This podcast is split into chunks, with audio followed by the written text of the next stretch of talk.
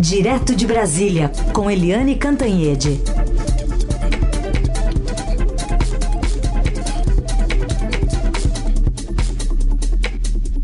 Oi, Eliane, bom dia.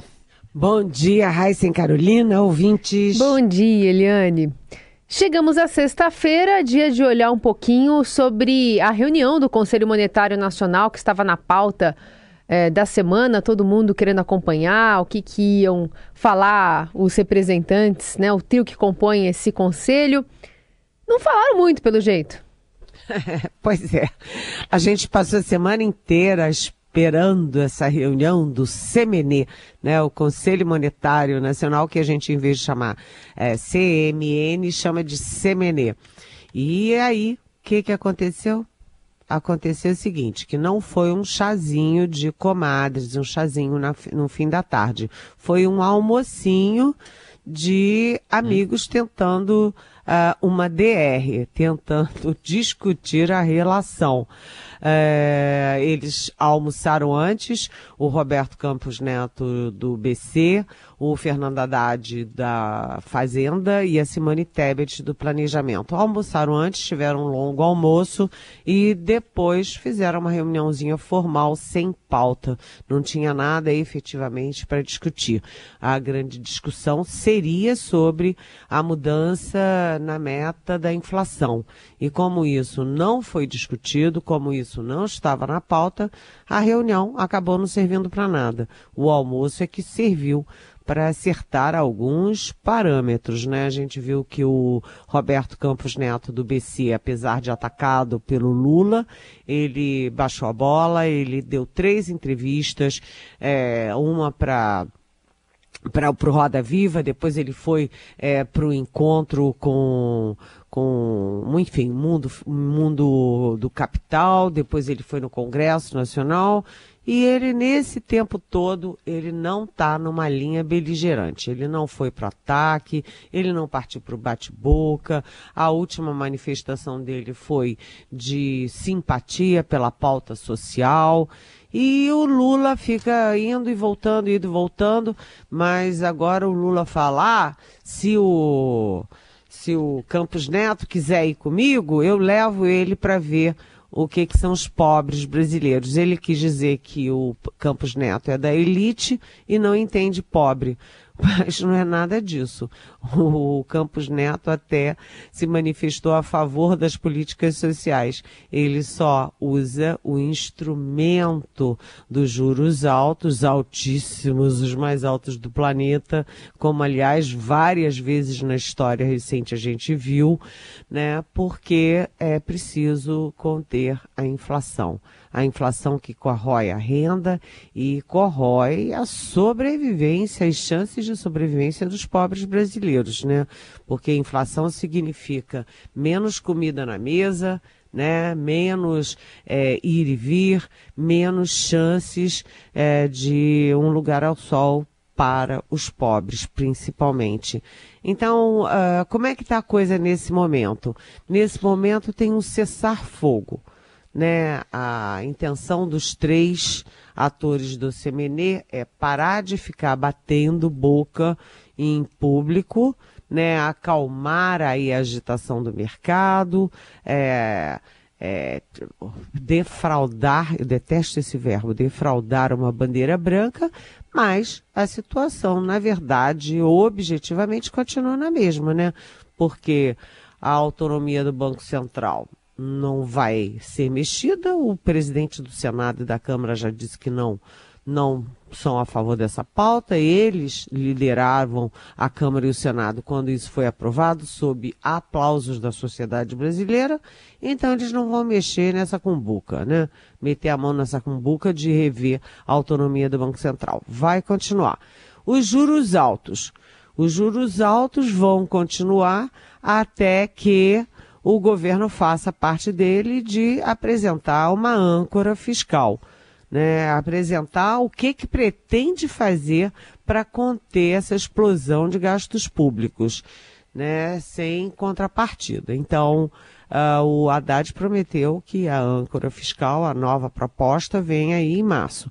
E em terceiro lugar, a meta de inflação vai continuar Irreal? É sim, irreal. Mas vai continuar porque, como Roberto Campos Neto ponderou, uh, não tem como mudar. Se mudar, se flexibilizar, se aumentar um pouquinho, o mercado vai entender. E olha, eles não têm controle sobre a inflação, a inflação vai continuar alta, uh, vai criar uma expectativa negativa e vai explodir e isso seria uma pressão ainda maior sobre os juros. Ou seja, uma coisa puxa outra, puxa outra, puxa outra, e o que acontece é que nada sai do lugar. É, tudo muda para nada mudar, enfim. Muito bem. Eliane, o que muda é o Bolsa Família, que volta a ser Bolsa Família. O que, que tem de novidade? O que está sendo preparado e pode ser anunciado pelo presidente Lula? Olha, o presidente Lula hoje Uh, aliás, daqui a pouquinho, às nove e meia, ele se reúne com o ministro-chefe da Casa Civil, o Rui Costa, com o ministro da Fazenda, o já citado Fernando Haddad, e também com o ministro uh, de de Justiça Social, que é o Wellington Dias. Ele, essa reunião é exatamente para definir os nossos novos parâmetros do Bolsa Família. O Bolsa Família é um carimbo da era PT, uma, um carimbo da gestão, das gestões anteriores do Lula, e ele vai tratar isso com carinho. Ou seja, vem aí boas notícias, possivelmente ainda hoje, vamos torcer. E depois às quatro da tarde, Lula embarca para Salvador e vai passar o carnaval na Bahia, porque ninguém é de ferro, né? Esperamos que ele uh, esfrie a cabeça, descanse, curta muito a janja e que é, volte menos beligerante contra o Banco Central. Tiliane Cantanhede continua conosco. Eliane, hoje Estradão informa aqui numa reportagem do Felipe Frazão que a invasão e a depredação das sedes dos três poderes no dia 8 de janeiro por apoiadores do ex-presidente Bolsonaro resultaram até agora na prisão de três militares, na abertura de pelo menos três inquéritos policiais militares, né? Assim, entre os 937 presos por envolvimento nos atos, há só três militares da reserva das forças, um capitão, um soldado e um suboficial. Esse último está recolhido no quartel da Marinha. E aí a gente tem essa decisão do ministro Lewandowski do Supremo suspendendo mais uma vez a análise sobre a possibilidade de restringir o alcance da justiça militar para julgar crimes cometidos por militares durante garantia da lei e da ordem. Queria te ouvir sobre é, essas questões que envolvem a mistura né, de, de integrantes das Forças Armadas e a política brasileira. Pois é, é essa decisão do Supremo é, o que, que aconteceu com essa decisão? É, ficou uma mistura entre o objeto do julgamento do Supremo e a percepção sobre o julgamento do Supremo.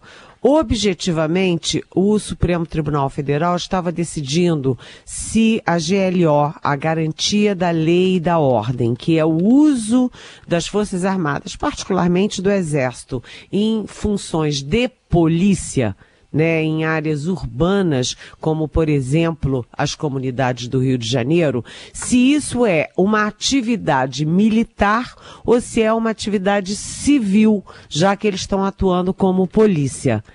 É, e nesse caso, sim, é, cinco é, ministros já tinham dito que sim, é uma atividade militar.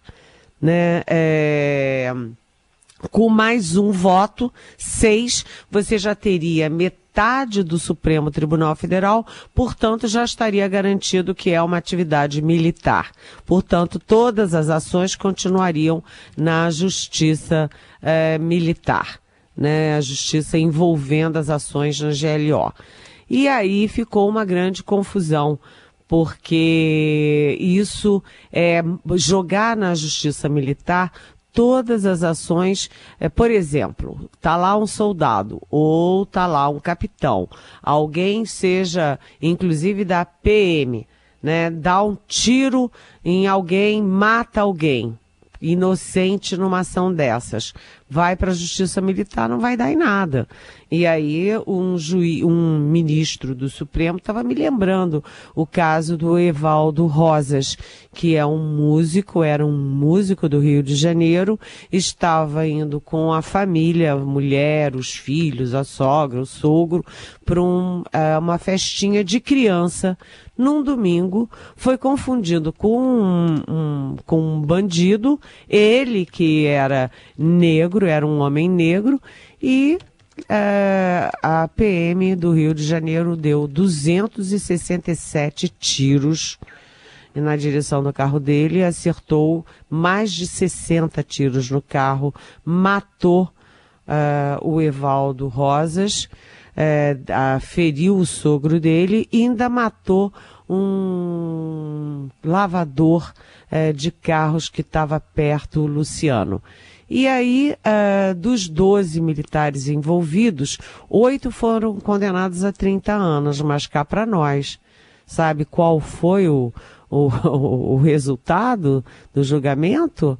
Uh, foi 3 a 2. Ou seja, é, quase metade dos julgadores militares é, foram contra a condenação. Se essa gente dá duzentos e tantos tiros contra um carro é, civil, tinha que ser um julgamento por unanimidade, uma condenação por unanimidade.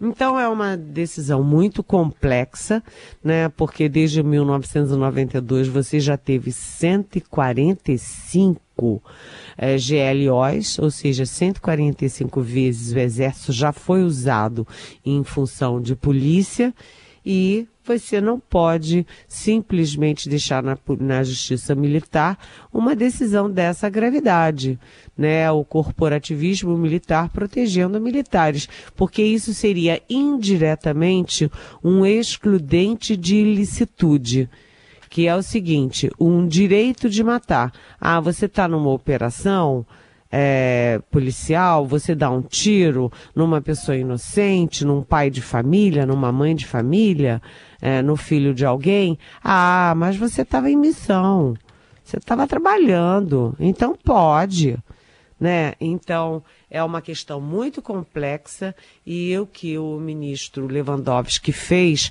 foi mais do que simplesmente suspender o julgamento, porque ele tirou do, do plenário virtual para o plenário real.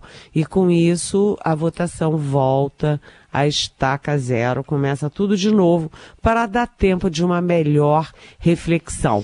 Agora, claro que isso tem uma conexão com a questão aí de 8 de janeiro, em que você teve militares da reserva, você teve familiares da, de militares da ativa, é, enfim, e você teve a omissão de militares em a posição de comando, é, que é uma omissão dolosa né? O, o futuro presidente do superior, superior Tribunal Militar, o STM, que é o coronel uh, Francisco, uh, coronel não, desculpa, ele é brigadeiro de quatro estrelas da, aeronauta, uh, da aeronáutica, o Francisco Joseli, ele já disse que todos os casos de omissão e de ação é, criminosa no 8 de janeiro de militares, é, esses atos serão punidos exemplarmente. Ele se comprometeu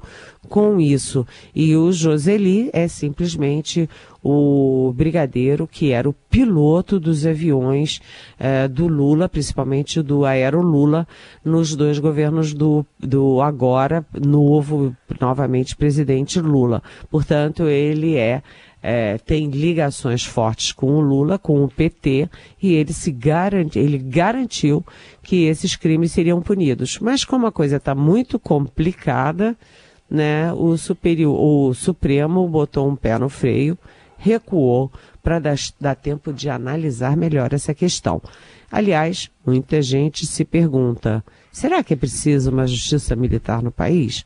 Né, militar que, que é, comete crime comum, matou a namorada, é, deu um tapa em alguém, sei lá, que chamou, é, que um, cometeu um crime de racismo, é, de homofobia, alguma coisa, ele tem que ser julgado na justiça comum, como todo mundo, né? Justiça civil, justiça comum. É, mas enfim, e isso também traz à tona, além de trazer à tona da existência ou não de uma justiça militar, também traz à tona a questão da GLO, e isso já tem gente lá no Congresso se mexendo para apresentar um projeto acabando com a possibilidade de uso do Exército eh, e das Forças Armadas em ações policiais. Ou seja, o ambiente todo muito tenso, muito ali, sabe, tá muito é, fervendo, borbulhando. Não está na hora de tomar decisões muito drásticas, não. Está na hora de pensar bem antes de decidir. Bom, Helene, ainda nessa área militar, para a gente concluir, uh, também talvez como fruto do 8 de janeiro, tem mudanças aí nos comandos de áreas, inclusive do Distrito Federal. Olha, é, os comandantes militares é, do sul, do sudeste, do norte, tá todo mundo sendo mudado.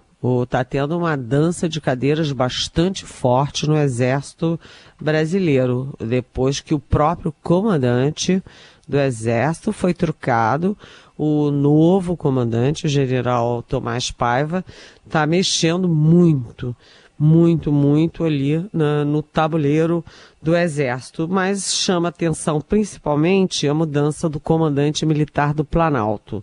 Sai o general Gustavo Henrique Dutra de Menezes e, e entra o também é, general Ricardo Carmona. Essa medida é importante por quê? Porque o comandante militar do Planalto é quem cuida da região militar, da, enfim, dos três poderes, aqui do Planalto Central, do uh, Distrito Federal. E a gente viu que no 8 de janeiro os militares não estavam nem aí. E está sob a responsabilidade do, do CMP, Comando Militar do Planalto, por exemplo, o Batalhão de Guarda Presidencial, o BGP, que cuida da segurança do Palácio do Planalto, da Presidência da República, e que não estava é, efetivamente prontidão, não chamou é, é, é, tropa extra, não agiu quando invadiram o palácio. O pior é que o presidente Lula já disse: o palácio não foi assaltado. Não precisaram quebrar vidraças e a porta. A porta estava aberta. Os é, terroristas abriram a porta e entraram. Os vidros foram quebrados de dentro para fora, não de fora para dentro. E aí a, o batalhão de guarda presidencial BGP tem que se explicar e o comandante militar do Planalto tem que se explicar. Aliás, está se explicando. Ele esse general Gustavo Henrique Dutra de Menezes, ele saiu de fininho, porque ele saiu de uma posição importante, que é comandante militar do Planalto, e foi ser, eh, foi para a subchefia do Estado-Maior do Exército. Ou seja, ele, em bom e claro português, foi escanteado, o que me lembra duas situações Há muitas outras, mas me lembra duas. É, uma, é, quando então comandante militar do Sul, o general Hamilton Mourão, defendeu sim a intervenção militar. Ah, não, tá uma bagunça, precisa pensar nisso. Ele defendeu a intervenção militar. Isso é golpe. E aí ele foi retirado do comando é, militar do Sul e foi colocado ali num posto bem burocrata no Departamento de Economia. Isso me lembra também o almirante de quatro estrelas, é, Flávio Rocha, que é um homem brilhante, fala cinco línguas, primeiro de turma de todas as turmas na Marinha e que se envolveu, se embolou ali com o Bolsonaro e que agora foi escanteado por uma posição muito, muito aquém da capacidade dele lá no Rio de Janeiro para ficar sentadinho esperando ir para a reserva. É, poderia ter sido chefe do Estado-Maior da Armada, poderia ter sido até comandante da Marinha, mas mergulhou muito fundo no bolsonarismo e encerra a carreira é, escondidinho num cantinho lá da Marinha. Uma pena. Muito bem. Eliane Cantanhede, obrigada por hoje. Bom carnaval, boa folia. Quarta-feira a gente volta a se falar. A minha folia vai ser dormindo. Vou dormir, dormir. Sonho dormir, de consumo, né? Dormir. Meu sonho de consumo é dormir. Mas eu, eu confesso que eu vou tomar uma caipirinha também hum. lá Ai. sábado no domingo, tá bem? Um tintim para vocês todos. Boa folia. Tchau.